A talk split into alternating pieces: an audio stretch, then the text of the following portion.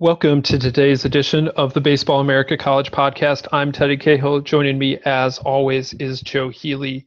We will also be joined later by Arizona coach Jay Johnson, who is going to talk to us a little bit about the Wildcats, a little bit about recruiting, a little bit about the draft, a little bit of everything, I guess, in general. So, very excited to have Jay Johnson uh, returning to the show. Uh, first time since I believe it was 2018. Uh, so we have got we've got Jay back here today, and we will get to him um, in a couple minutes. But we have a fair amount of news to to cover here on the podcast today. Uh, Joe, it's actually been somewhat of an eventful week in in college sports and in college baseball uh, I guess over the over the last seven days, we're, we're, right here at the start of the week. But if you if you combine the end of last week and the start of this week, it's uh, things have been happening. But before we dive into all of that, just uh, how are uh, how are you doing in this uh, as as we enter what was supposed to be conference tournament week? I'm a little more sunburned than I was before. Uh, I do a pretty good job of sunblock, but I forgot my ears, um, and that's really a tough place to get sunburned because then your head feels hot you know, for, for as long as you have that sunburn. And so I've been struggling with that a little bit. I got some outside time this weekend. It was the first real, we've had a beautiful spring here uh, where we're at, in, in, my estimation anyway. Having been in the Midwest, and, and Teddy, I'm sure you, you understand this, so often in the Midwest, you go straight from winter to summer. The last snow gets off the ground, melts away, and then it's I mean, they're doing that this year yeah you get that last that last snow which is always annoying and, and, makes you angry and then it melts and then like a week later it feels like it's 90 degrees with you know 90% humidity what have you. So springtime was not a great time necessarily in the midwest. This has been beautiful here though.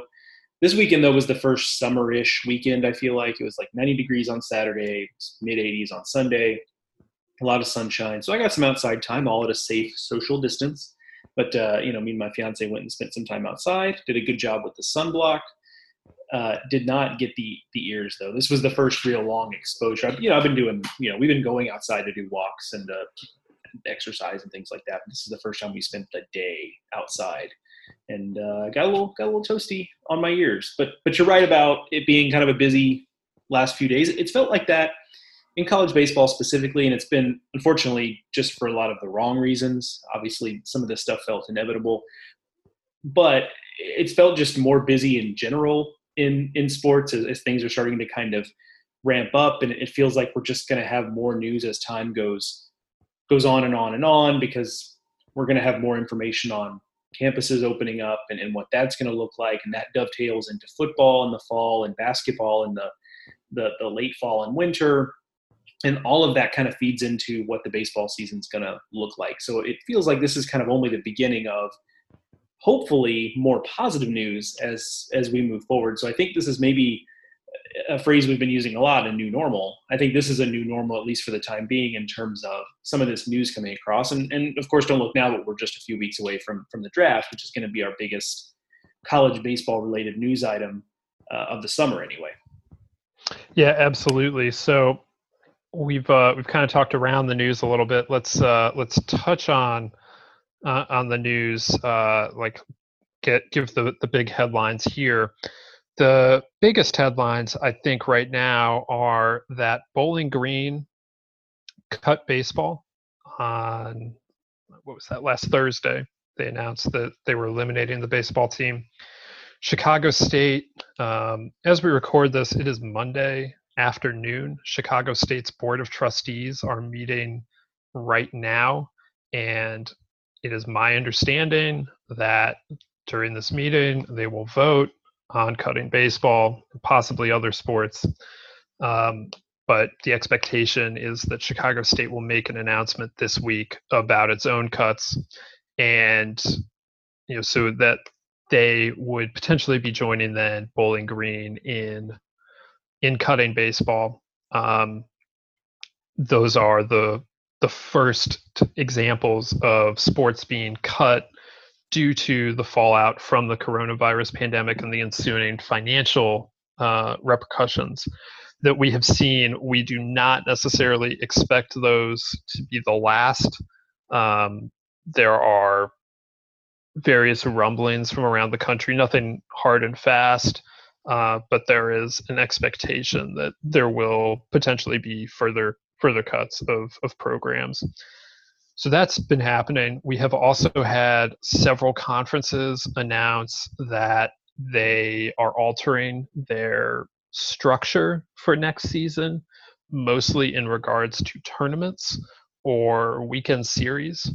The MAC kind of kicked that all off last week when they announced that they were canceling the baseball tournament and the other and postseason tournaments for seven other sports um, for the next four years. Most of the conferences we've seen have, you know, only said for 2021. The MAC went a step further and said that for the next four years there won't be a conference tournament. Other conferences are scaling back to maybe only four teams in the tournament. Uh, a lot of conferences, and this includes the MAC, are saying instead of playing three games over three days for a weekend conference series, you're going to play three games over two days uh, in an effort to save on on travel costs.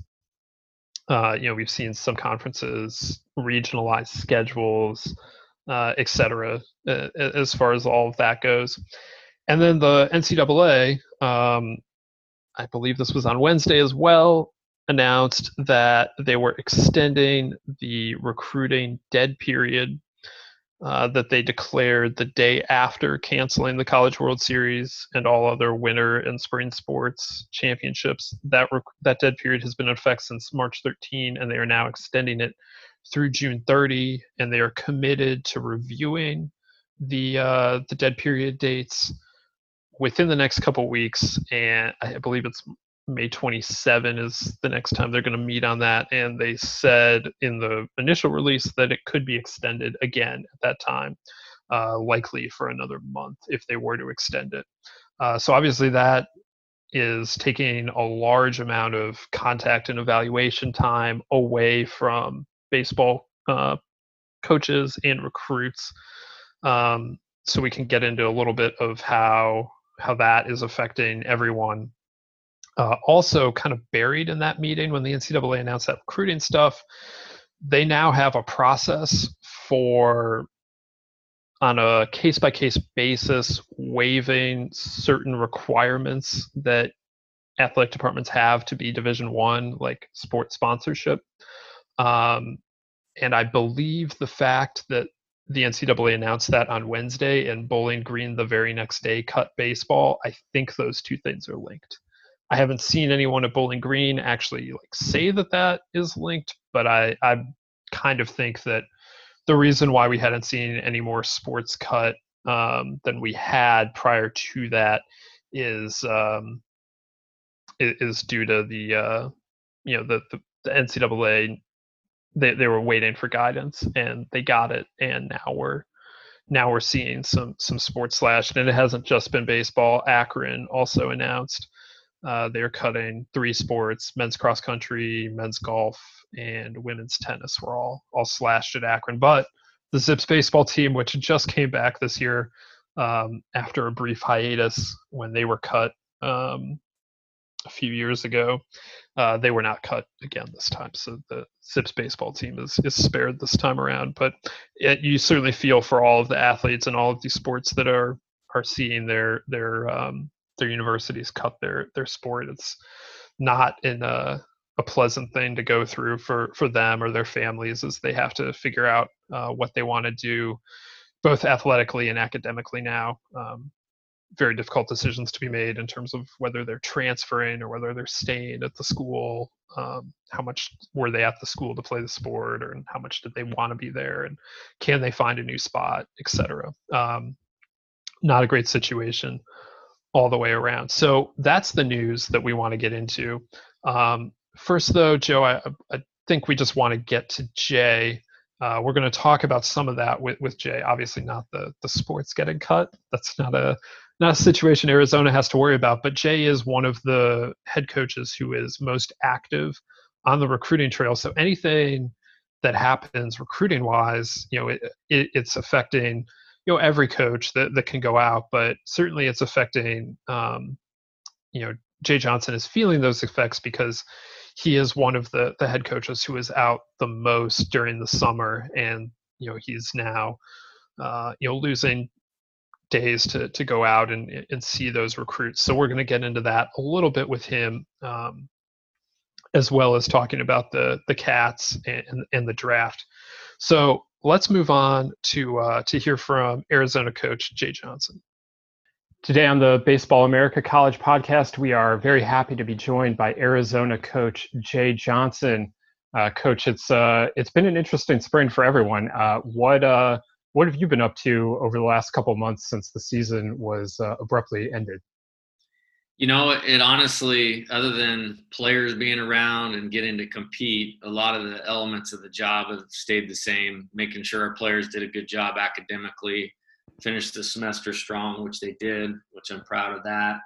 And then, you know, working on development plans going forward in the context of what our players are able to do, strength and conditioning wise, baseball wise, and those types of things so we can remain productive. But uh, we're definitely missing uh, those intense weekend series in the Pac-12 and and miss uh, having an opportunity at the uh, NCAA tournament. What would have been coming up next week. Yeah, it's kind of crazy that it's uh, it's that time of year um, already. It, you know, sometimes it feels like it's the end of May, and sometimes it feels like who knows what time of the year it is. But you guys were off to a 10 and 5 start going into Pac-12 play uh, when when the season ended. What did you learn about the team in the few weeks that you were able to play, and and uh, throughout the fall as well? Yeah, I, I, really liked where we were at. We had played a good schedule. I mean, it was only a 15 game sample, but I believe like our strength of schedule when we finished was right around 30, 29, 25, something like that. And um, you know, the first thing that, that really stuck out was our, our pitching was much improved in terms of the strike throwers. Obviously, adding Coach Yeskie was uh, a big time deal for our program relative to the development of our pitchers. And we'd really liked the, the class of recruits that we brought in as pitchers as far as strike throwers. And they just had uh, done a really good job controlling the game, keeping us in games. And then offensively, I think we were very good again. I mean, it didn't seem like we were quite rolling yet, and we were still averaging close to eight runs per game. So I really liked the direction we were headed. I liked the makeup of the team. You know, we had never lost two in a row, and so the the bounce back factor was was good for our team, and and hopefully we'll have a lot of those pieces in place moving forward into 2021. Yeah, you mentioned Nate Yeskie coming in as the pitching coach, and obviously he's you know universally regarded as, as one of the best in the in the game at that piece of it. How does his role and what he's trying to do kind of dovetail with what Dave Long is doing, you know, as, as a defensive coach. How do those two roles kind of work together to make run prevention uh, more effective for you guys? That's a great question. I mean, first off, both of them are Hall of Fame human beings, just in terms of their character, their work ethic, and what they bring to the table, and being positive examples uh, to our players on a on a daily basis. And you know, when I'm hiring any kind of assistant coach, that's the kind of impact I'm looking for. We felt like after the 2019 season, or I felt like we needed a little bit of a reboot on the uh, pitching side of things, which uh, you know we shot for the moon with Coach Yeskie and got it because he's so highly regarded. I liked the template he had in place for those guys relative to uh, really just started with strike zone pressure. We just seemed to be in a lot more good counts to where we could throw what we wanted to. I think we were ranked very highly nationally in strikeouts per game. And I, I credit Coach Yeskie and our incoming pitchers. Like I said, a lot of strike throwers, a lot of guys that can soften up hitters with good changeups, make the ball go down with breaking balls, and uh, they did a, a, really effective job. And then what you have with Coach Long was just simply a a coach that has been doing this for a very long time. He's been to Omaha with three different programs and asked him to step into a different role in the program, you know, helping the defense, primarily the catchers and the first baseman. And looking at that, I think, and you'll see it in the in the draft with Austin Wells, he had significant defensive improvement this year, and, and Coach Long really took that upon himself and did a terrific job with that. He did a, a terrific job with, along with Mark Wanaka, our volunteer assistant, of positioning the defense and you know, offensively, we're always confident in what we're going to be able to do. So, like I said, all, all of the staff members uh, were, were we were functioning at a high level, and, and I really liked where our team was headed in terms of getting better as the season went along. You mentioned Austin Wells, who looks like he's destined to become a first round pick next month in the draft. What what makes Austin special to you, and, and what are you gonna what kind of stands out from his time uh, with with you coaching and I guess even recruiting him?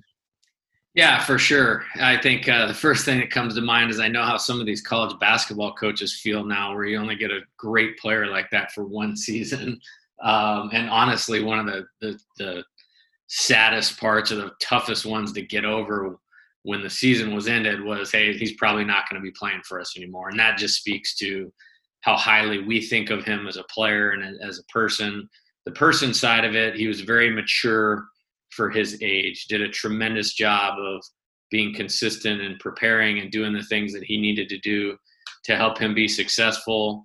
From a player standpoint, I really believe he's one of the best hitters I've ever coached. I think his kind of calling card, at least for me, is is his adjustability. And what I mean by that is if he was down or off, he wasn't off for very long. It would just take a quick reboot session uh, to get him back on track with the things that he needed to do, and he could immediately take those adjustments into the game and be successful. I think, you know, I mentioned as a team, we were scoring about 7.5 or 8 a game with not feeling like we were getting going.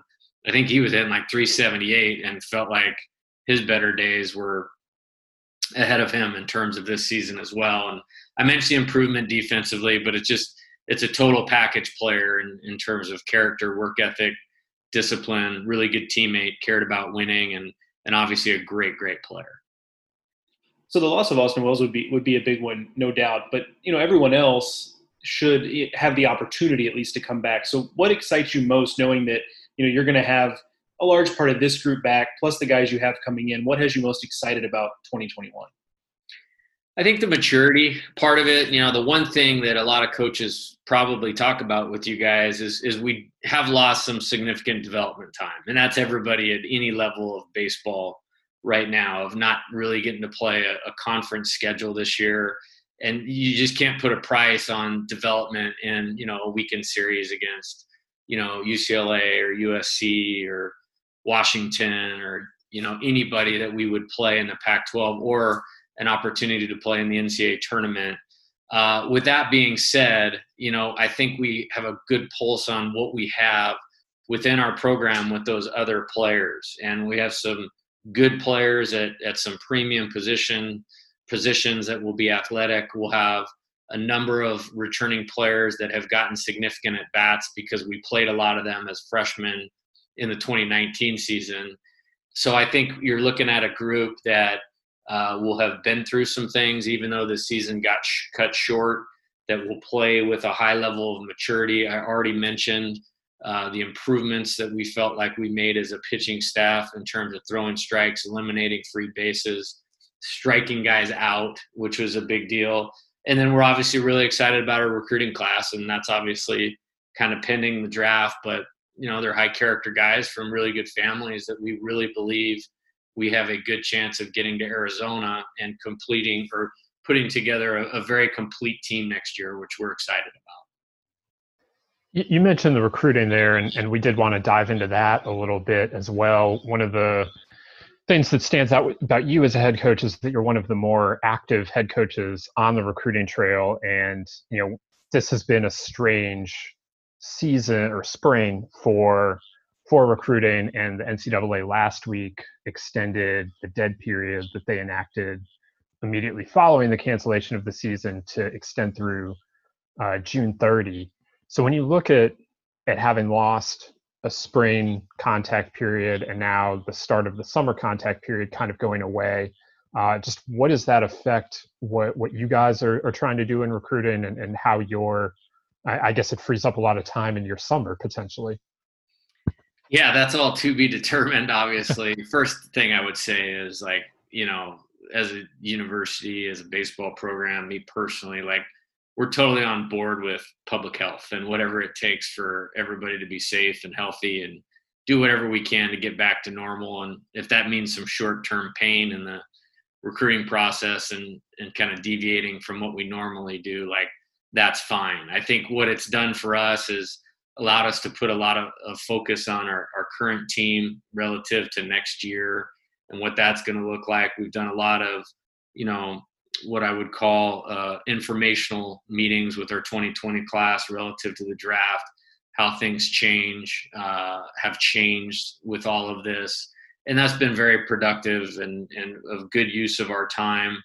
And for now, it's it's actually been okay to be in a little bit of a, a holding pattern until we see how this is going to affect it. You know, shorter drafts, probably more players coming into every program across the country.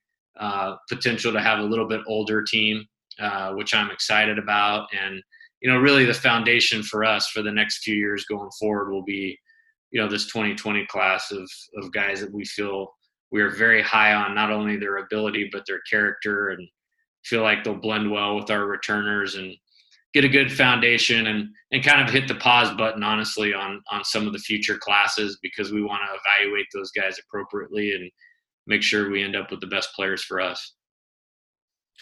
What do you think is lost with with kids not having the chance to to get to campus in the springtime, both for you and and for those players to, to not get the opportunity to see the in-game atmosphere and get a feel for that? Think it depends school to school. I think it for us that's something we definitely want them to see. Like we have such a good following here in Tucson and in the state of Arizona, an average 3,000 fans per game.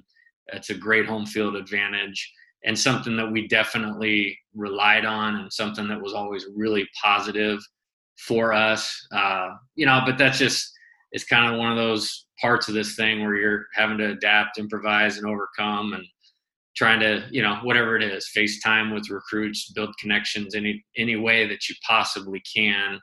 And basically say, hey, we'll be there when we have the opportunity to be there. Like when we have an opportunity to go back out and evaluate players and get back on the road, our staff will definitely be doing that. I have to imagine with with you not with, with you and your staff not being on the road, you're, you're consuming a lot more video. What do you think translates well in the process of being able to see in video, and what are some things that you know you just have to lean more on in-person looks to be able to discern when it comes to evaluating players? That's a really good question. I think uh, I've noticed definitely an uptick in, in players sending across video of the work that they're putting in, because that's our only way to see them right now. And, and off of that, uh, some really noticeable tools stand out. In like its simplest form, I saw a video the other day of Bryce Harper swinging the bat, and obviously you can see his incredible strength and balance and bat speed and, and those types of things. When we're looking at young players, I think it will tip us off to somebody we need to follow up on. And when I say follow up on, you know maybe research how well they've done throughout their high school career what does their high school coach say about them what does maybe their travel team coach say about them maybe opposing coaches those types of things and then what we do with those evaluations is take them into hopefully whatever is the summer or the fall and go see players play and uh, i will always trust our own eyes and, and seeing players within competition before we really make a, a decision going forward on them. Is is that trust in your own eyes part of the reason why you have continued to be as active in recruiting as you have been since you've moved from you know being an assistant coach, being a recruiting coordinator, to being a head coach? You know, I don't think it's that. I think because we all, you know, can see the really really talented player that can help us win, and all of us probably have a story where we took a, a less known guy and they were successful, but we all you know make mistakes too. That goes for every scouting director every college recruiting coordinator head coach whatever. I think for me i've just found i'm a lot better coach when i have a lot better players to coach. And so um, our, our knowledge is only as good as, as the aptitude of the player uh, the makeup of the player. And so for me it's just something i've always felt more comfortable with if we get an opportunity to to see them or if i get an opportunity to see them have a little better idea of what we're dealing with. And then using your experience with past players that have been successful you know and for me particularly on the position player side of it and saying hey maybe i see a little of this particular player in this recruit. And then if the makeup matches up with it it's something you feel like you can move forward with one thing you won't have to worry about next year, it certainly seems like, is the uh, Spencer Torkelson over at, at Arizona State. Uh, just from having played against him for the last couple of years, you know that's a guy that looks like he could be the first overall pick in the draft. What what from your view did you see from Spencer that made him so good in college and, and makes him such a good prospect? Well, you definitely hit it on the best thing of this uh, coronavirus quarantine for me is we don't have to pitch to him anymore. Uh, man, he is a great, great hitter. Uh, one of the better ones I've ever seen. Maybe you know one of the best I've ever seen in terms of a, a balance between just pure hitting ability, plate discipline, and, and special power. And um, yeah, he had an unbelievable couple years there and, and career there. And uh, you know, I, am not letting whoever has the first pick. I'm thinking Detroit. Um, man, if if I'm the Tigers, that's that's who I'm grabbing. And we got to see got to see that you know firsthand for eight or nine games over the last couple years, and he's one of those guys that's as good as advertised. Yeah, absolutely. I uh, I can imagine that the entire Pac-12 is breathing a sigh of relief once he uh, once he puts ink to to his contract this summer. Yeah, for sure, no doubt about that. Well, what uh, what's keeping you busy in quarantine these days? Since uh, since you can't do as much baseball as, as you're used to, I imagine this is the first baseballless spring for you in a long time. What what has occupied you for the last couple months? Yeah, you know, uh, I have a really good home office set up here, and a lot of the mornings and the days are very similar. Other than you know, we're not face to face as coaches, but three times a week we'll get on a, a Zoom call together and go over tasks and talk about things we want to get better and improve at recruiting and how our players are doing academically and, and workout plans, development plans, those types of things.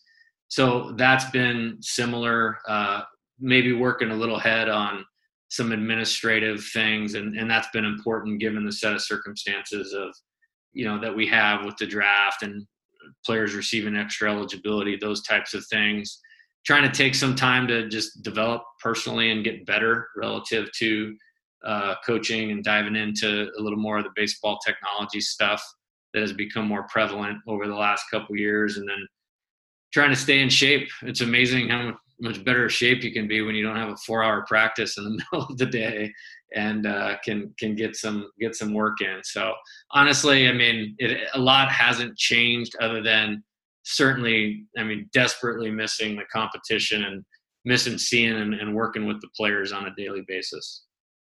Are you like doing lawn work? I guess it's Arizona, so there's probably not as much lawn work. Is it is it lawn work? Are you doing like stuff around the house, or uh, is, is all of that stuff still just like kind of secondary?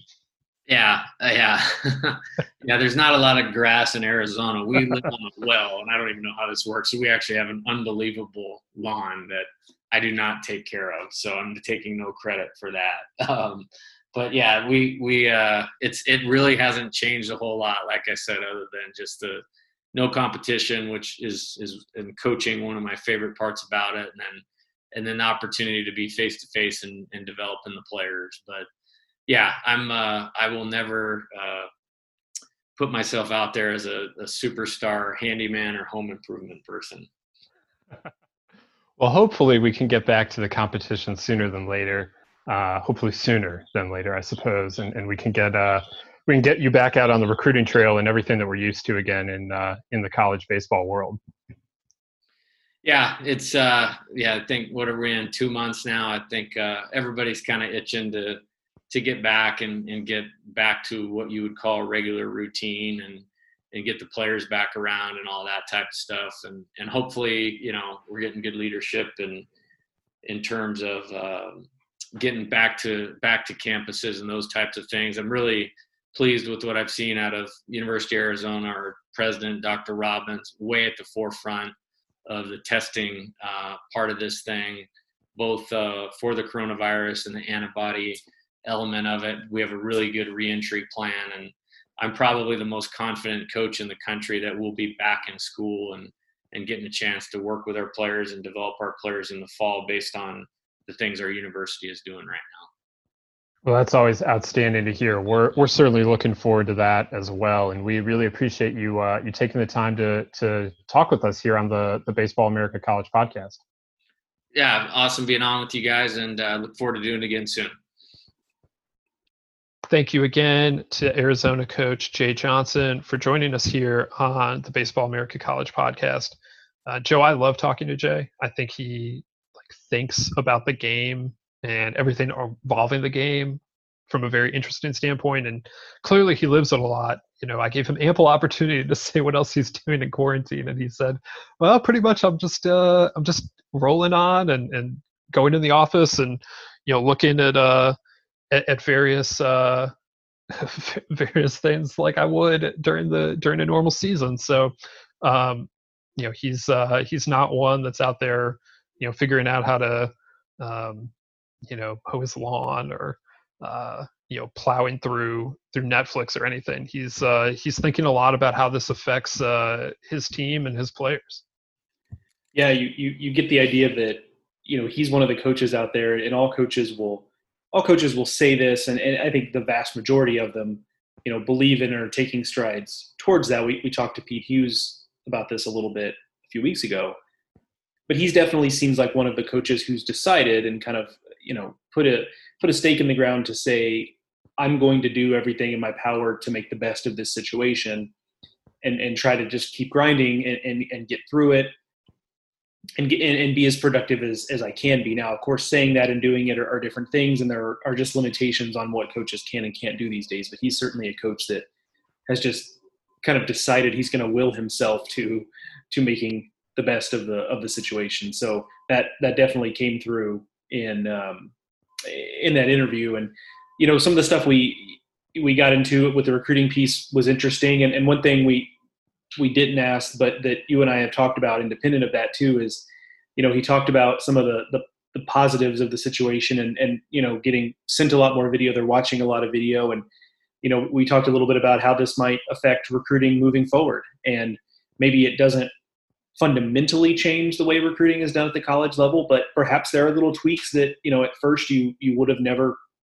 considered, you know, tweaks to your recruiting strategy in a normal situation, but because this is what it is and the circumstances are what they are, that maybe moving you find that actually this is a more efficient way to do something and, and you move forward with that. So I'll be interested, you know, that's maybe a question for when we get into you know 2021 22 23 and kind of look back with the benefit of hindsight that might be something to interesting to talk about but it's where my mind went when he was talking about how things have have have changed a little bit but you know certainly a certainly a coach that, that really has his, his finger on the pulse of, of of what he feels like you know his program needs to be doing in recruiting to, to stay continue playing at a high level. Yeah absolutely. And i dove into recruiting pretty significantly um, over the last week. Um, you know, I the the vote extending the dead period was was anticipated, and so I spent a lot of time talking to people who are recruiters. Like, what does this mean? Who does this impact the most? And kind of the consensus around college baseball was that it's going to impact you know the class of 2021 those players in that class that high school class who are not committed there are a lot of players who are committed. If you go and you pull up, you know, any top 2021 prospect list, you can look at ours in high school. I think that runs 50 deep. Or if you want to go look at one of the recruiting sites where the they have a lot more high school players listed, um, you know, I looked at Perfect Games. You, I believe it was like 20 players in the top 300 were not listed as being committed on Perfect Game. Once you get outside the top 300, though, it's a different story. And the percentage of players who are committed, um, you know, it goes down real quickly. And so all of those kids, for them, it's a, you know, it's a it's a real kind of quandary they're in because if you are a kid who's sitting on offers but was kind of holding out trying to see like exactly who was in on you and could you get a better deal somewhere or could you get you know maybe you're holding out for a specific school uh, who hadn't made an offer yet like now you you know are they going to be able to see you? And if they can't see you again are they going to want to make an offer? And and the answer is probably not um but like how long can you wait for them to see you? Because eventually this dead period is going to end and then they can get out again. Uh, but you also have to consider the fact that like you have lost player development time, and so the late bloomers that are you know we typically see in, in a rising senior make a jump going into in, that summer entering their senior year are they going to still make that same jump without the spring w- without playing regular baseball in the spring? Uh, and then what happens to their recruiting um, you know if they can't make that jump? If their fastball isn't making that advancement or you know if they're you know not driving the ball over the the fence or if they haven't imp- improved their zone awareness or whatever it is what's happening to them and so if you're not committed somewhere right now like that's kind of a tenuous spot to be in. And then beyond that it's kind of a double whammy here because there's a lot that's been talked about that joe and i have talked about with the seniors getting the opportunity to come back that they you know got that opportunity so late in their senior year that a lot of them if they were going to graduate had jobs lined up or had grad school plans or were just you know certain they were going into pro ball.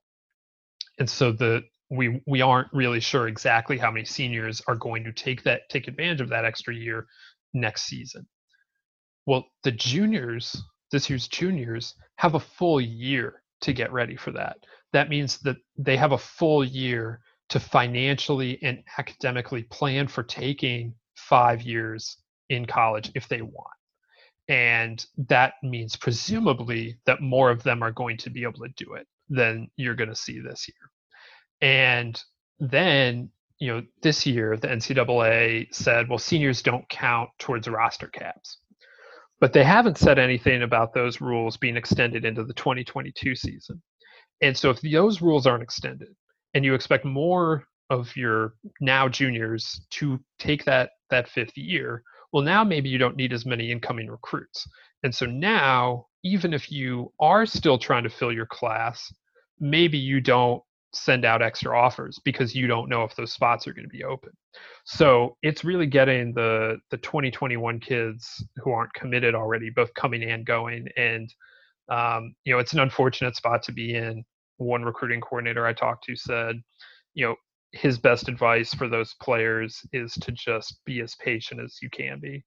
And that, you know, in the fall, hopefully the recruiters are able to go out and see them play.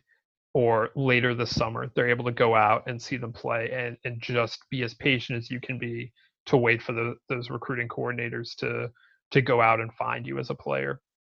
Uh, but it, you know, it's one thing to say that; it's another thing to actually be the kid that wants to be excited about where he's going to college, that just wants to make plans, and you're not being able to do that necessarily. But at the same time, you don't want to cheat the process. You don't want to cheat yourself, and, you want to be able to understand everything you can about the program you're committing to, be able to see it, be able to to walk on campus and see the facilities and meet people and, and do all the things kids normally do when they're trying to pick their college um, it's a it's a tough situation to be in, and um, you know that that is the one that's probably the biggest takeaway that I got from you know working on that piece, which you can read over at baseballamerica.com. Yeah, it is, it is quite one thing to to tell the, the players to be patient, and I get that that logic, and I think there are certainly a lot of coaches that are still looking to fill classes that would really appreciate if those players would be a little bit patient with them. But from the player standpoint, and I can put myself in the shoes of, of that player, and, and I, would have a hard time doing that just because you, you get afraid of, and this has always been true in recruiting, but I think it's been exacerbated now. You're just afraid of getting left out in the cold a little bit. And especially if you were a guy who had already kind of bet on yourself a little bit, you know, maybe you've had offers or you, you've had opportunities, but you're, you're kind of, as you said, waiting for the right one and that you might have done everything in your power to do that and you might have that opportunity in your mind taken away from you and that's got to be a tough thing so it just it just makes me wonder if you know the things that end up being important for you know these kids who are still looking for for places to go is is local recruiting might be um, just really really important. You know if you've got the relationships with those local high school and travel ball coaches um, you know where, where you might be able to lean on a pipeline a little bit there or just on the coaches who are really really good at the relationship side of the business because talking is the one thing that you can still kind of do in, in this world and um, you know if you can't get in-person looks and, and meet in person. And um, so those those coaches who maybe did a little more of that legwork early on the process and these kids looking maybe to find a place and that aren't just able to be patient and sit tight um, you know those players might lean more heavily on going to the places that they feel most comfortable with those coaches for the longest period of time. And maybe they won't be as distracted by the the newest offer they got or maybe the biggest name program they got. They you know whether it's conscious or subconscious i think in the world we live in in this moment and kids probably you know 17 18 year old kids probably would not be able to express this in, in this specific way but i think we're all kind of leaning on safety right now and what makes us comfortable and what makes us feel comfortable when so much of the rest of the world right now is not comfortable. And you can see how for a kid that would be the coaches they feel closest to, the coaches that have that bet on them early, the coaches that they hear from most, and and less so just the the, the biggest name that they have on their offer list or the the, the last place they saw because you know that, that's a thing that happens. I mean that was true when I was looking at at at colleges when I was just going to college as a regular student, although my lack of real uh, rigor in that process is a story for another podcast. But when I was doing that, it was, you know, the last thing you saw is kind of what sticks out to you a little bit. And maybe that'll be less the case here. So it really has created an interesting, uh, interesting as a, uh, as an exercise. It is not interesting because in the case that these, it sucks that these kids aren't going to get the opportunities they would have otherwise, and these coaches are not going to get the opportunities to find the right fits, things like that. So I just mean interesting from the standpoint of, a, of kind of a thought exercise and, and, being able to see this this play out. Um, we'll, we'll, just have to see. I mean, there, there's a lot of uncertainty here, and that's the, the word of the the word of the year so far is, is uncertainty, and, and certainly there's plenty of it around around recruiting, and will continue to be so into at least the near future. Yeah, absolutely. And the the other thing that that goes along with that is that you know the, the, the there's anytime you talk about baseball recruiting, it doesn't take a whole lot for someone to start talking about underclassmen recruiting. And so that definitely came up again when I was doing this reporting. And there's some real concern among coaches that those kids who are ninth and 10th graders are still going to commit during this time without having really had much of a chance to go through even the accelerated process that we're used to seeing from them. Um, if they can't get on campuses, you know, is that really going to hold any of them back? And if it's not, like there are a lot of coaches that are kind of significantly con- concerned about what that means.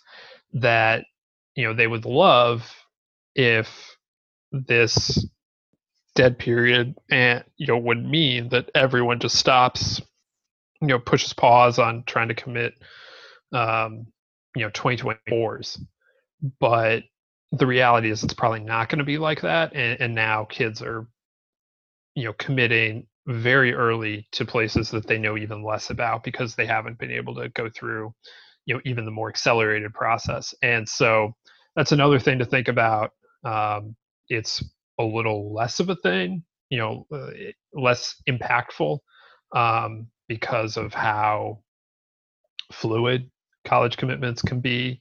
Uh, you know, even in baseball, where you know kids generally aren't flipping like they do in football, but you know, it's still a more fluid commitment than than anything. And the you know the 2021s are like legitimately going to be squeezed out. If you're committing 2024, is like that's a situation that's going to play out over the next few years and it'll correct itself if it needs to get corrected i would guess but uh, that is another thing that, that people in the recruiting world are are definitely keeping an eye on is are schools that typically recruit at that age are they going to go full steam ahead or are they going to pull back and are the kids going to pull back with them in terms of not getting left behind and um, you know not jumping at, at early offers so uh, another thing to look at in the in the recruiting situation. I um, did also want to go back to something Jay was talking about with Austin Wells, uh, and, and, he mentioned feeling like some of the the college basketball coaches who only you know get the one and done and and and then they're gone, and you know that's a that's a real thing with Austin Wells. He played one season and then like 15 games this year. That's all he played for Arizona. And so, yeah, yes, it took place over uh, more than a year and a half, but you know, effectively, the Wildcats only had him uh, for one season because he's a draft eligible sophomore, and you know the 2020 season was uh, was as abbreviated as, as it is. Yeah, that's. Uh, I, I, imagine Oregon State has to feel the same way if Kevin Abel gets drafted this year in that, that spot. I mean, and boy, the, the memories Kevin Abel provided for that program obviously uh, will, will, live forever, and maybe that changes that a little bit feeling around that. But yeah, certainly. Also, we were just kind of figuring out who Austin Wells was, and because Arizona was a team that was at best on the bubble last year, and really they had to hustle to get even really onto the bubble. He kind of flew under the radar, even for you and I, in a lot of ways, where you know, when we were putting together a top 25 for this year, it was we, we knew the name Austin Wells, but it was really kind of, you know, who is exactly Austin Wells and, and Arizona really in general. And I guess that kind of springboards into the conversation about Arizona in 2021 and the the the uh, optimism around that team in 2021 is that that was actually just a, a, really good offense two years ago, and the pitching didn't really live up. And so this year the expectation was the offense would be really good again. And, and, and Jay mentions it. I mean, they, they, they really weren't quite rolling yet. I mean, the stats are, uh, you know, still good, but they weren't, you know, exactly what we thought they could possibly be. And I thought the pitching last year, and we would have to see how they stacked up in, in the Pac 12, but the Pac 12 wasn't exactly a conference last year of, of teams that you would have viewed as offensive juggernauts. I mean, the best one that in the conference was probably Arizona, and their Arizona pitchers don't have to face the Arizona hitters. And Arizona State would have obviously been a test, but you know, I think there was an opportunity for Arizona's pitching staff to to actually do quite well there, and I thought they'd been pretty good so far uh, in this season. And Nate Yeskie's very good at at at putting pitching staffs together, and I think over time that will only increase because he just he has the pitchers he has, and that's that's kind of what he had to work with. But I thought he'd done a really nice job of, of getting the most out of them so far. The, the pitching numbers I thought were kind of surprisingly good. And the rotation in particular, the three guys they had in the rotation, and we'll have to see if they stick once they Arizona brings in another quality recruiting class. I think there's going to be a lot of competition on the mound next year, so we'll see if that those guys are, are in the mix again. But the guys they were using were doing a good job, and so I thought there was an opportunity for the pitching to be to be good enough, considering what the offense was going to be. And so now 2021 looks like the year where both sides might actually be really really good, and that's part of the reason we have them ranked as highly as we do in our you know off-season top 25 we just put out last week. Yeah, absolutely, and and it's a uh, Arizona is an intriguing team. Um, you know, Joe was very bullish on them this season, and you know they they were going pretty good at at times this year, and, and I would say I would say okay, okay, so I would say that there's a little up and down the first couple weeks, and then it felt like they were hitting their stride in the last what turned out to be the last week of the season. They go to Austin, they win a mid a midweek at Texas, and then they come home and win a series against Houston. And now, how good was Houston this year? Kind of an unknown. Uh, but that was a really nice week to give them some momentum going into Pac-12 play. They were supposed to be playing Oregon State at home. Felt like a good time to be getting Oregon State. Definitely prefer to be at home against them than in Corvallis. If they win that series, really, you know, might be able to take off from there. And you know, it, so it's unfortunate the rug gets pulled out from them under them at that point. But the good news is, outside of Austin Wells, I mean, for the most part, this team is coming back, and you know that that that combined with a recruiting class that's probably going to end up as a borderline top 10 class it's borderline top 10 right now we'll see how the draft plays out uh, you know, the, that's a really nice combination to have. And, you know, th- there's really no reason I, I, would say that in what we expect to be a more open Pac 12 next year, you know, Arizona State, we figure is going to take a, a step back.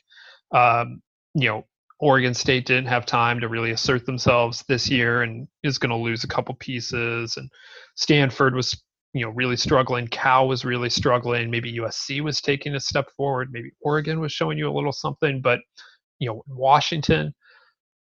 But outside of UCLA, I mean, the Pac-12 looks kind of open, and Arizona looks very well poised to step into that void and compete at the top of the pack.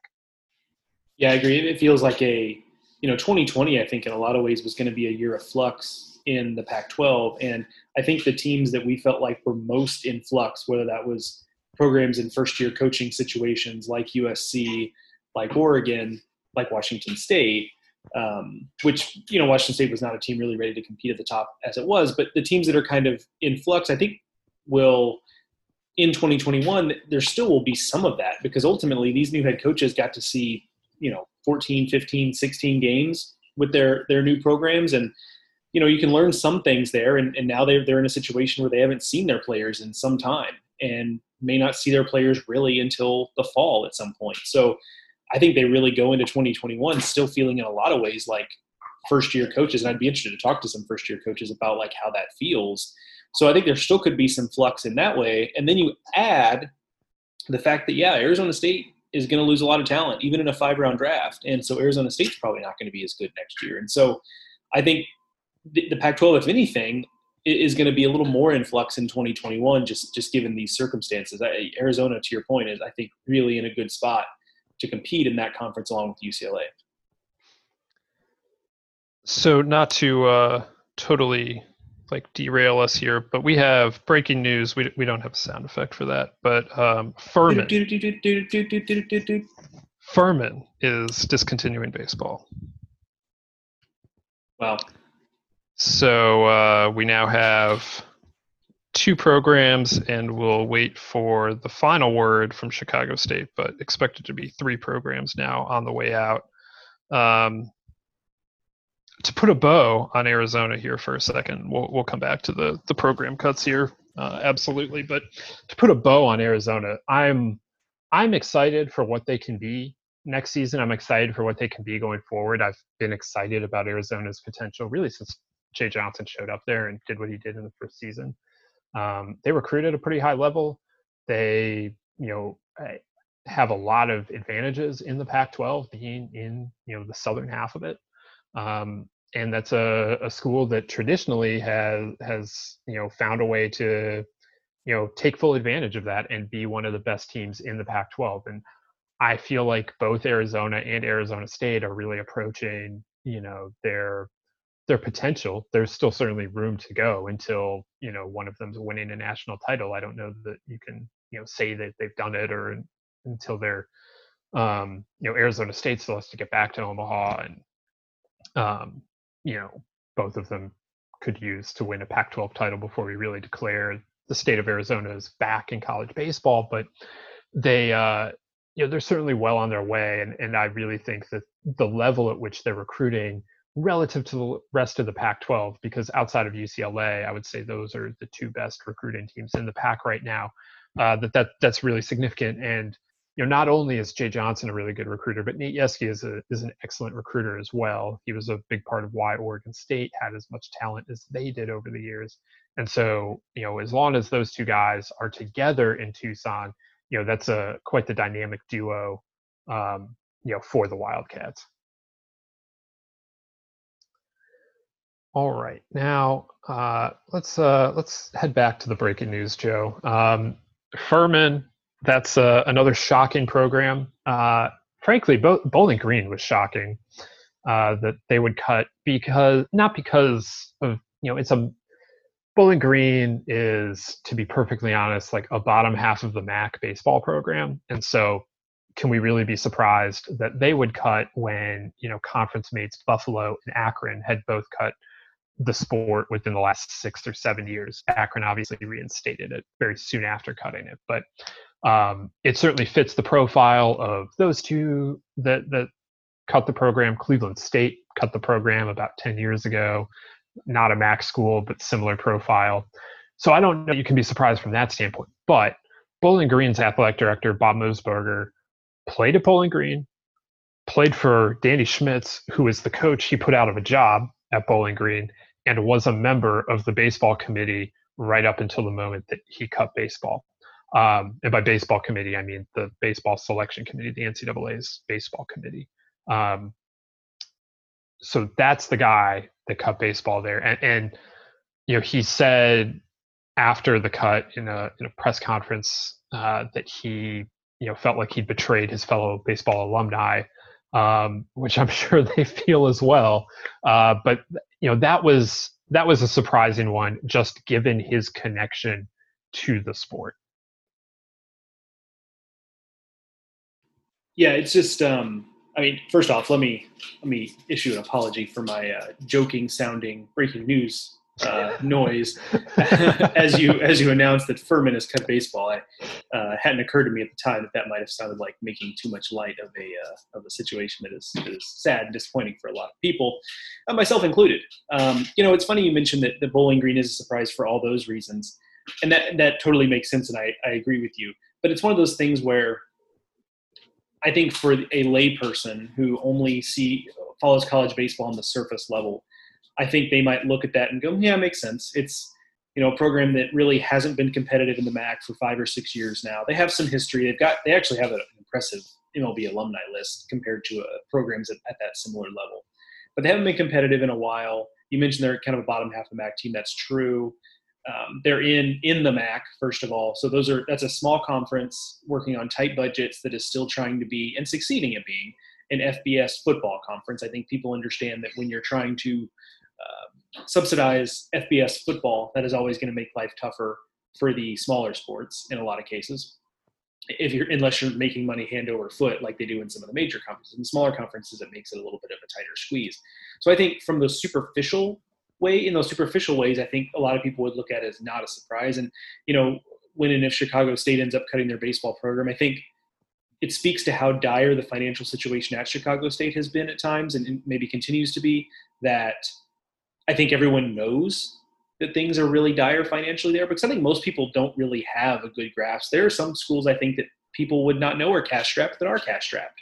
And I think there are some schools that are doing pretty good that I think people wouldn't know are doing pretty good. Sometimes it's not as simple as looking at, you know, surface level stuff and being able to determine how well off a school or an athletic department is fiscally. But Chicago State we knew. and so that one, um, that that one is, is certainly not a surprise. Uh, Furman, though, that one when you when you said it, I had not seen this. You know, you and I have been recording. You know, so we, we missed that breaking news that came across in, in the moment. But I um, that one set me back a little bit. That one's like, oof, that, that, that one hurts a little bit because that's a consistently now they have been in the postseason in a while. But that's a consistently competitive program. I mean, that's that's a 500 program in a good league like the SoCon and I think you know it's not an FBS football program. Um, it's, it, they do have football. They Southern Conference football is FCS.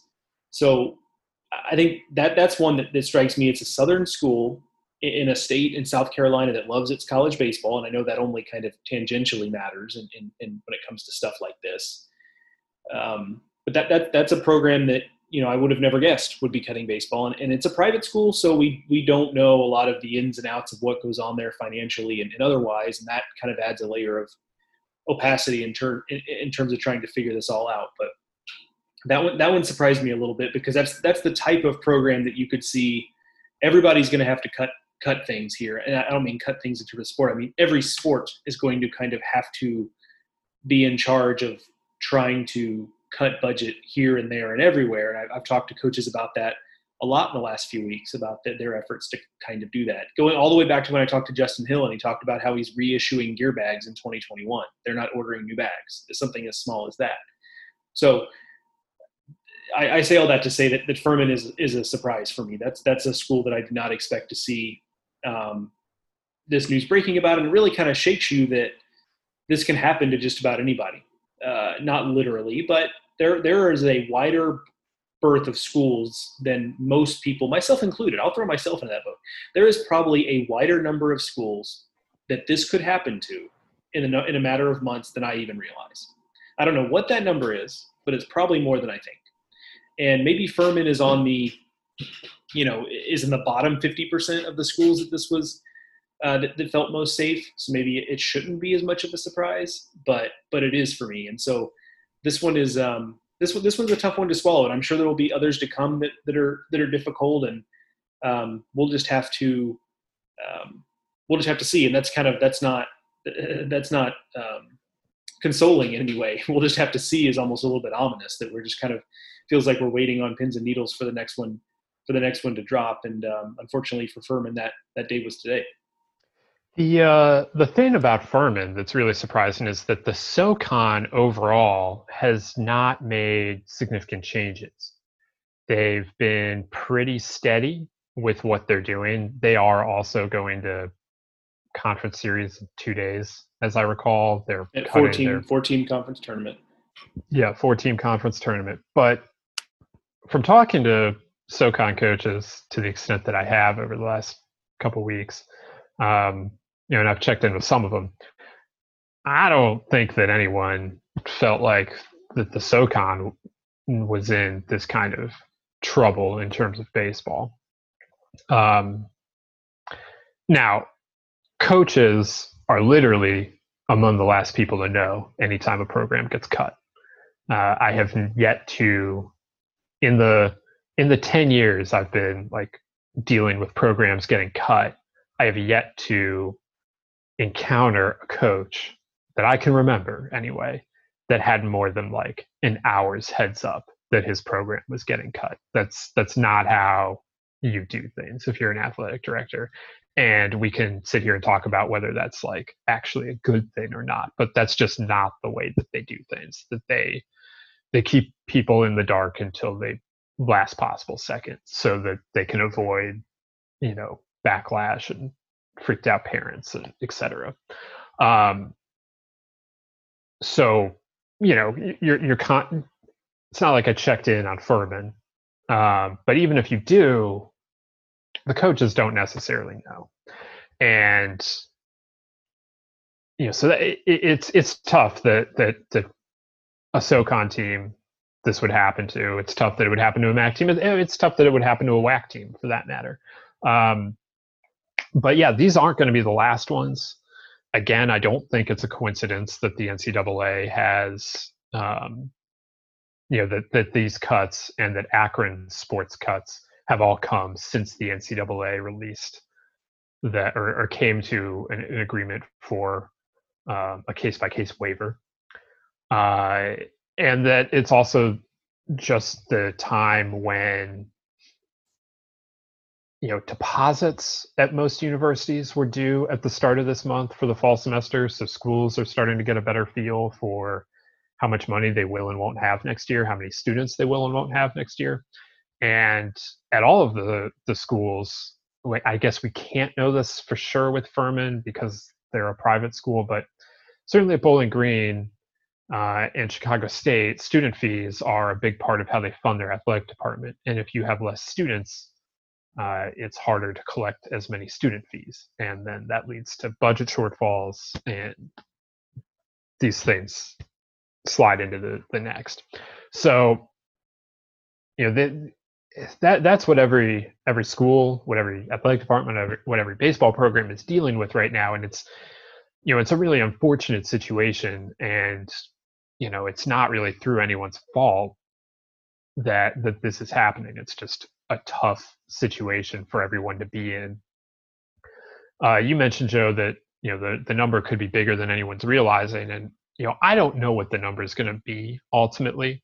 I will say that in the last between 2018 and 2022, I realize those next two years haven't happened yet, but the Division One college baseball ranks were adding 10 teams.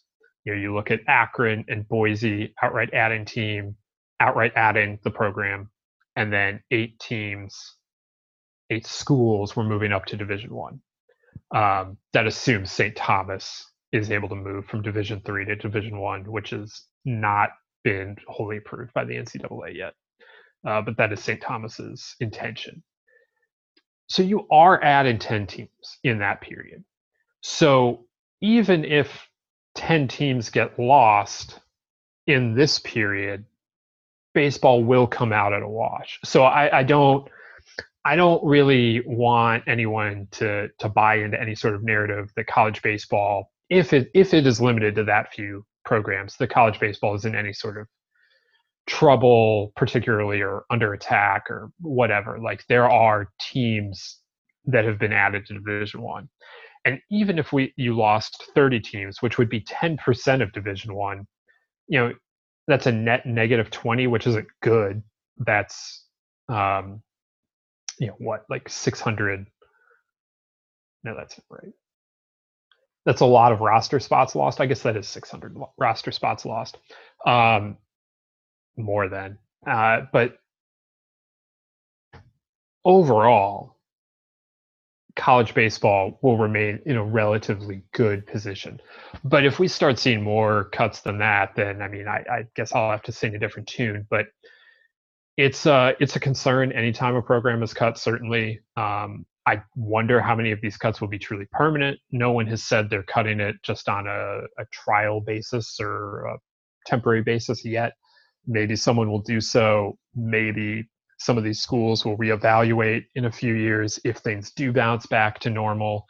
Um, you know, particularly maybe a school like Furman that, uh, you know, is geographically advantaged. I guess we we can say. Um, it maybe they reevaluate a few years down the line. I don't know, but I, it's uh it's a disconcerting time. But I, I, I guess I would just temper that with the fact that 10 division one schools have added baseball or will add baseball over the last few years and you know that seems like a significant thing to keep in mind in a time when opportunities are being eliminated for players uh, around the country yeah that, that's a good point and, and, to be clear i i guess i meant it more as because i agree with you I, I, I don't think this is any sort of death knell for college baseball at writ large but um, I, I, guess I meant it more just in terms of the level of program that could potentially get eliminated is probably higher than I was than I was giving it credit oh, for. Absolutely.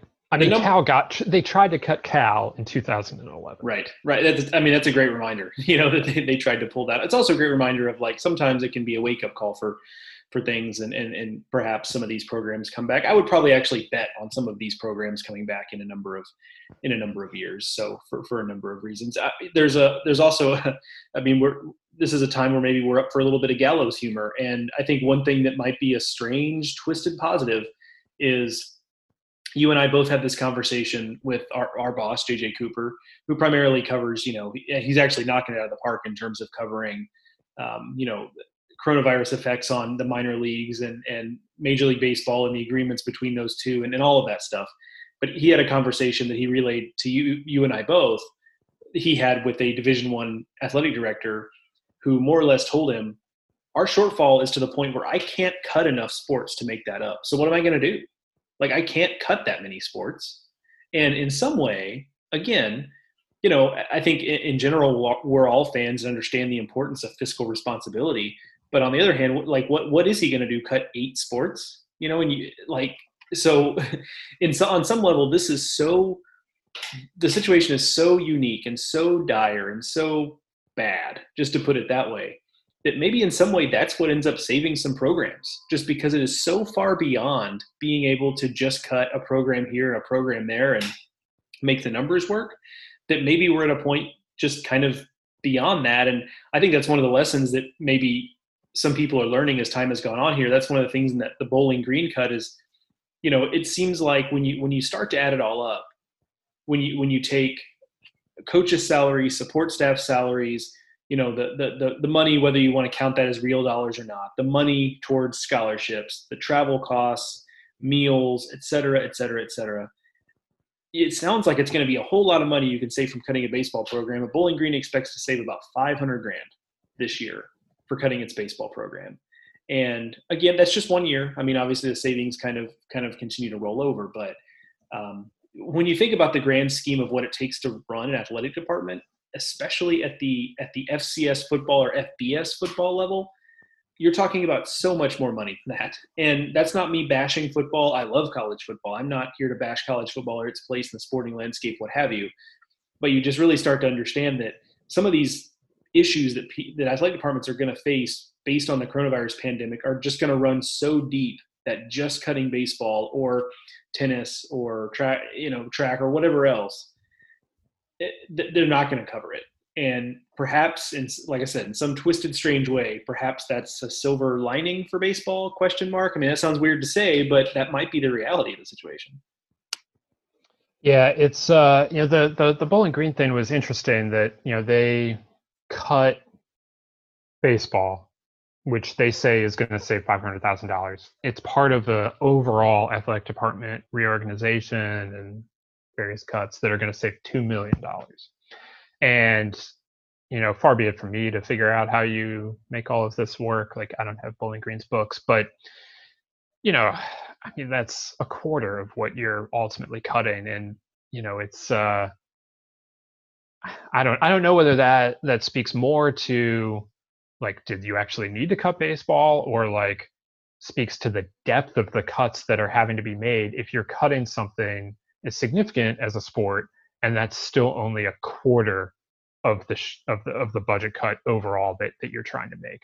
Um, it's uh, you know, it, it's significant, and you know that's um, I don't know. It's a it's a tricky tricky situation all the way around, and um, I don't envy any of the athletic directors that have to make these calls. I know they don't like doing this stuff, um, and you know it's uh, it, it's it's just unfortunate that you know it goes what goes with the cuts to the programs uh, are the loss of opportunities for the players.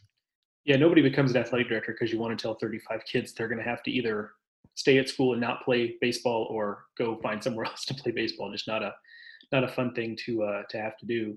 One of the the things we haven't really touched on, we talked about the conference tournament alterations, and and there's a debate to be had, and, and perhaps it's you know once we actually get more towards looking ahead of 2021, it's it's perhaps a conversation to be had about that the positives and negatives of some of these changes, whether it's taking a regular season champ as your automatic bid or just doing a 14 regional, all that kind of stuff. Um, you know, I, I know I have conflicted feelings about it. Uh, you know, so that's an interesting debate to be had. But we, we kind of, I think most of those decisions we will know fairly soon because you can't just decide. Maybe you could, but I, it's unlikely that some conference will decide in February. Oh yeah, that conference tournament we're going to have in three months is actually going to be half the teams we said it was going to be. So those will come pretty soon. What will have to play out over over the, the next several months is the idea, and I know you've talked to coaches, I have as well, the idea that you know college baseball could look fairly different next year just in terms of you know there are coaches talking about maybe playing closer to 40 or 45 games and some stuff is easy to cut like maybe you start to your point teddy you, you suggested you know maybe you just don't play opening weekend if you're a team that has to go across the country to warmer weather to get games early in the season. Maybe it means you don't play midweeks. And, and let's be honest, midweek games are a mixed bag. You know, it provides some great opportunities to play some rivalry games out of conference, but you know, the average midweek game is not necessarily all that interesting. So maybe that's an easy place to cut midweek games. All of the those are tended to be your cheaper games, so that maybe is kind of counterproductive. But um, that's the part that I think we're going to continue to kind of see play out in slow motion here is, you know, the schedules are, are in a lot of cases, you know, fairly set. And so you, you might see a situation where coaches are having to kind of go back and renegotiate things and pull things off the schedule and decide um, decide which games they're going to keep and which ones they're going to have to get rid of uh, throughout the schedule. And that that's to say nothing of some of these scheduling alliances like the ones we've seen proposed with some of these conferences in the in the northern states that that maybe will continue for other conferences. We'll have to see, but that the scheduling piece is the one that, that we've yet to really see shake out, but but will over the coming weeks and months. Yeah, I think you're definitely going to see that one um, continue to take shape. The thing with baseball scheduling is it's not as like hard and fast as these football contracts, and it's not done as far in advance. Uh, but there are contracts that have already been drawn up um, and you know i i know that there are you know places that that are going to tell coaches that like you can't take trips if it's not going to be um you know if it's going to cost you can't take those trips in non-conference. And you know that that's going to be a significant impact not only on mid majors who are you know trying to go and and play um you know around the country not only on northern schools but also on you know your sec schools that are trying to you know schedule home games of their own. And you know those those schools you know I, I would guess i haven't specifically talked to any of these coaches about it but i would guess that lsu arkansas the mississippi schools um, south carolina a&m texas you know, look at the top of the attendance charts, I would guess those schools are going to be told don't leave home much if you can avoid it. Like, let's get our gate this year. Like, and you know we'll even maybe pay to make that happen but like let's get our gate if if we can and you know they're gonna if if schools only want to play 40 games you know at a mid-major level like 45 games it's gonna be hard to make some of those trips. So i don't know i'm interested to see what everyone's schedule looks like. Um, you know i don't think that's front of mind right now. Certainly it's not front of mind for us.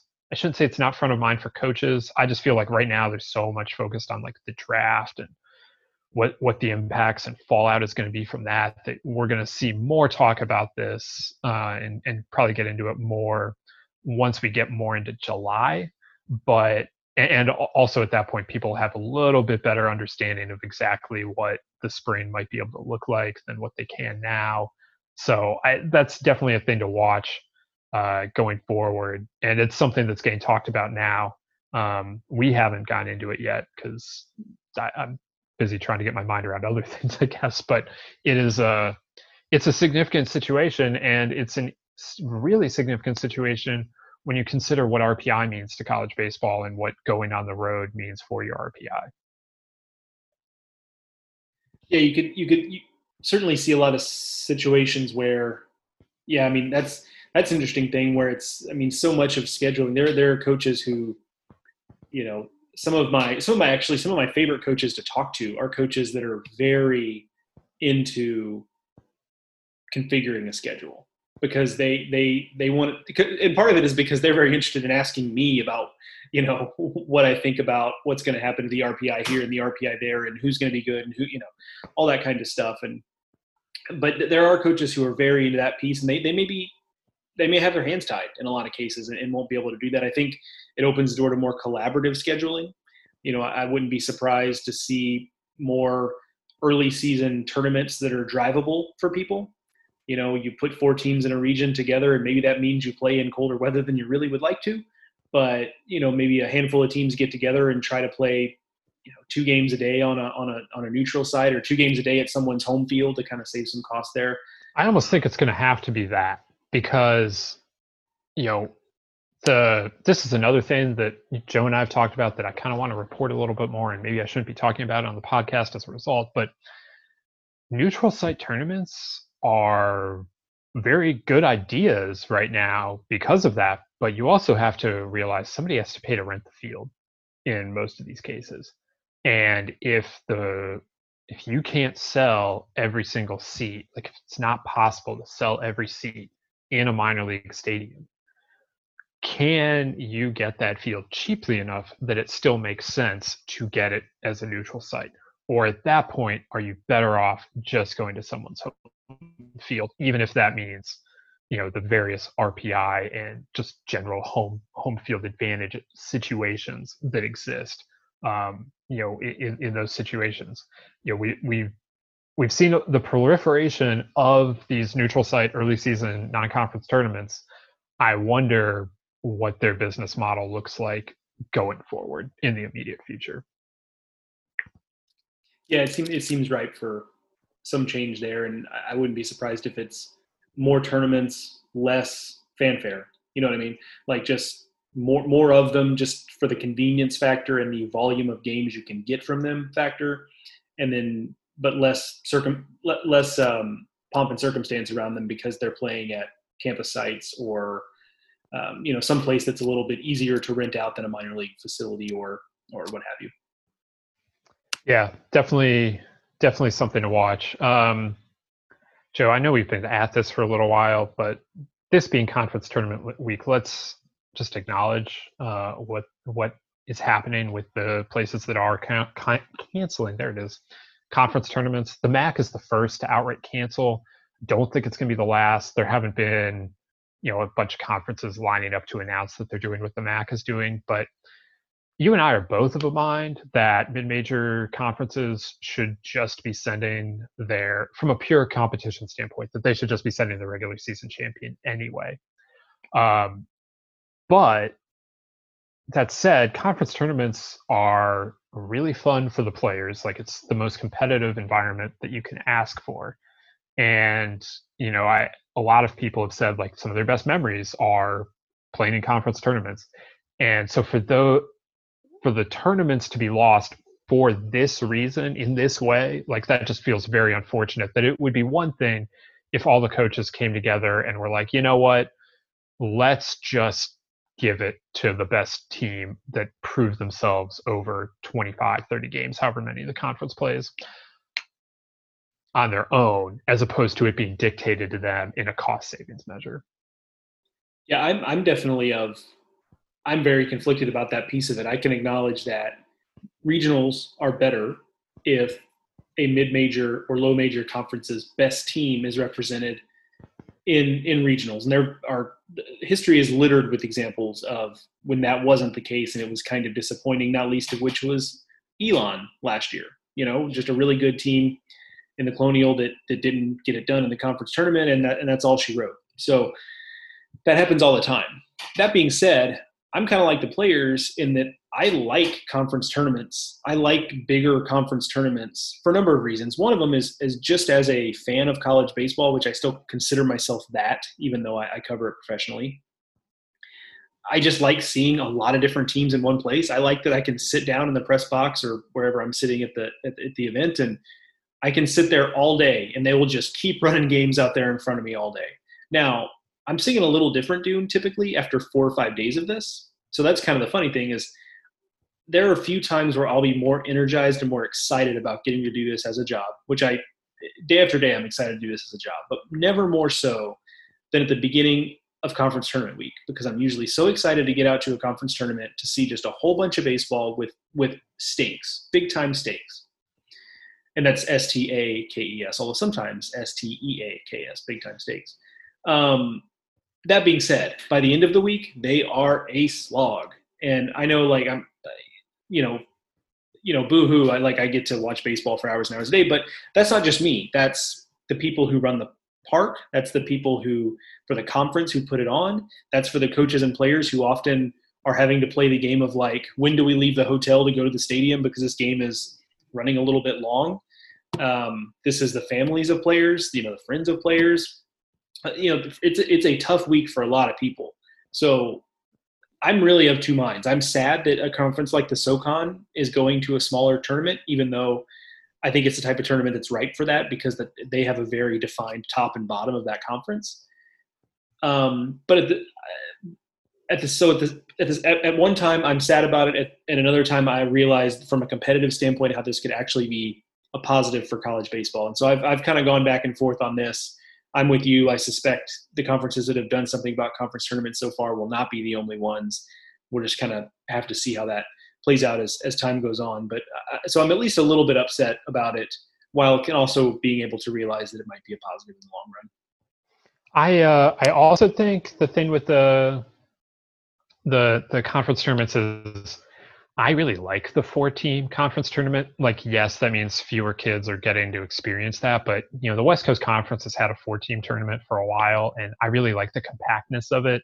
Like, it's a complete regional format, and while I don't necessarily like the regional format, if um, if you're going to go play in that the next week, like I, I like the symmetry of that, um, and I like I just like how intense that whole week weekend is at that point. Um, so I do like the conferences they're going to four teams. I would also encourage any conference that's like wondering what they should do, like go look at the Patriot League and the Ivy League, what they do. You know, playing a, a three game series, there are definitely negatives of that. Um, you know, the Patriot League takes four teams, which means it takes place over two weekends, which means you end two weekends early. But if you're the conf- if you're the kind of conference that just really wants to cut games off right now, like does it really matter that you're ending two weekends early? Um, you know, consider that. Uh, but I like the the series aspect of it. Um, so if you're if you're a conference that's wondering, I I really like that format. Still gives you something, still gives you cost. Like it, it feels like a, a, decent middle ground. Not you know you're not getting everything you get in a uh, in a full tournament, but you are getting some sort of postseason out of it and you know you are it, would limit some costs i would imagine. So I, I, would also endorse that but it's uh it's unfortunate that this is the way it's going to be and that the mac you know maybe the MAC is either going to be like way ahead of the curve in already enacting these measures for four years, or they're going, you know, people are going to look at it in a couple years and be like, why did they feel like they needed to cancel this four years in advance? Um, I don't know which it's going to be. Obviously, hopefully, it's the latter. But you know, if they're right and they're not doing this for at least four years, like that's that's kind of a really dire situation for college athletics as a whole, not just for baseball, but for college athletics as a whole. Yeah, yeah, no, no doubt about that. Uh, the thing about it is too, and I guess my, my last little piece on this is that you know if things do improve, conference tournaments are a really easy thing to expand. It happens all the time. Big Ten used to be six, now it's eight.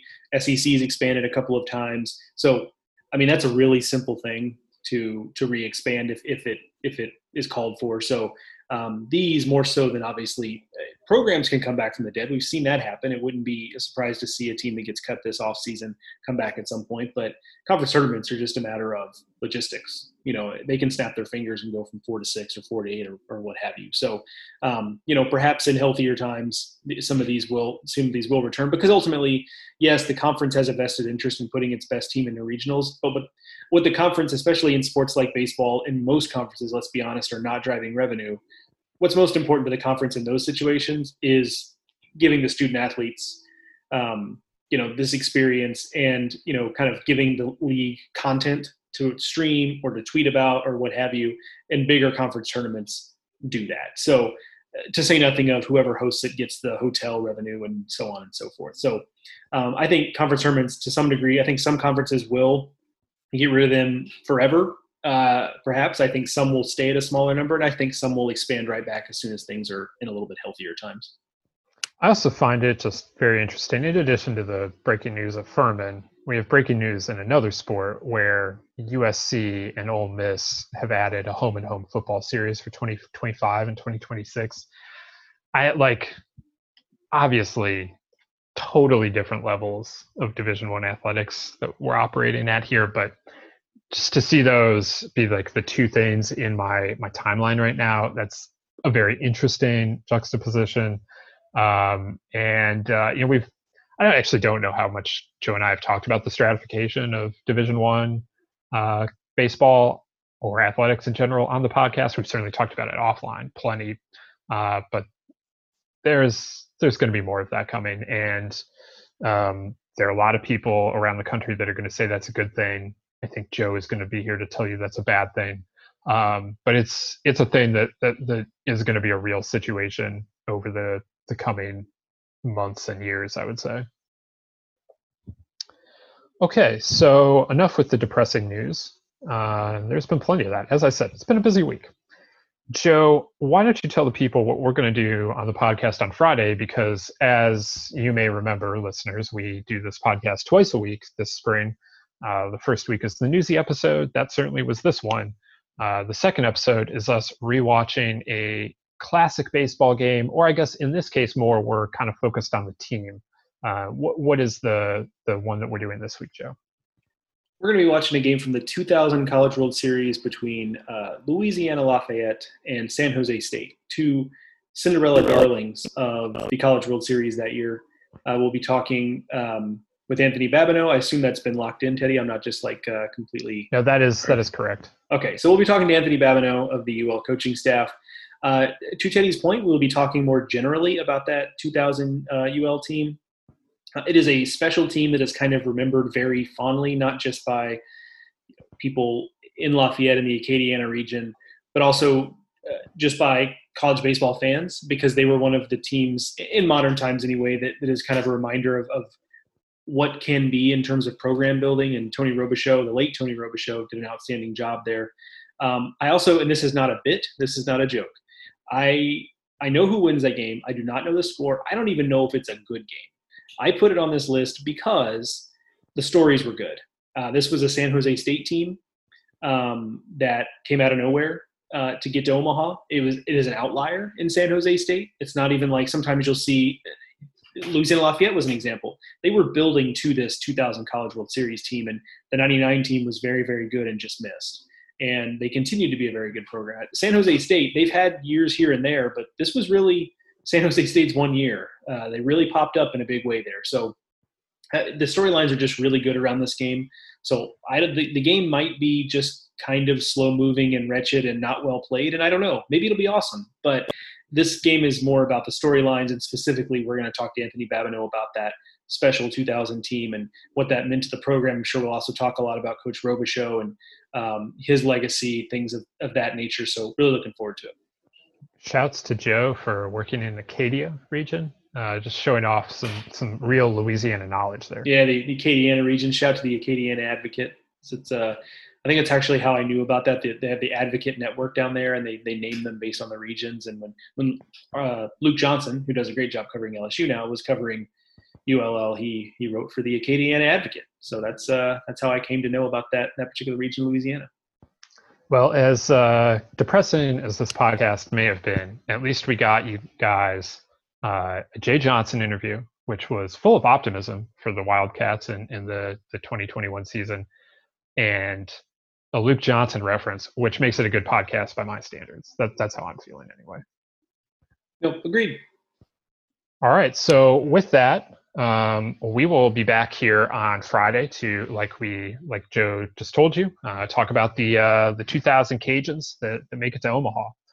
Um, I think that is actually literally 2,000 Cajuns that made it to Omaha. We'll we'll we'll investigate and report back on Friday. So to hear that, remember to subscribe to the Baseball America podcast on your favorite podcasting app, whether that's Apple Podcasts, Stitcher, Spotify, wherever you're getting your podcasts.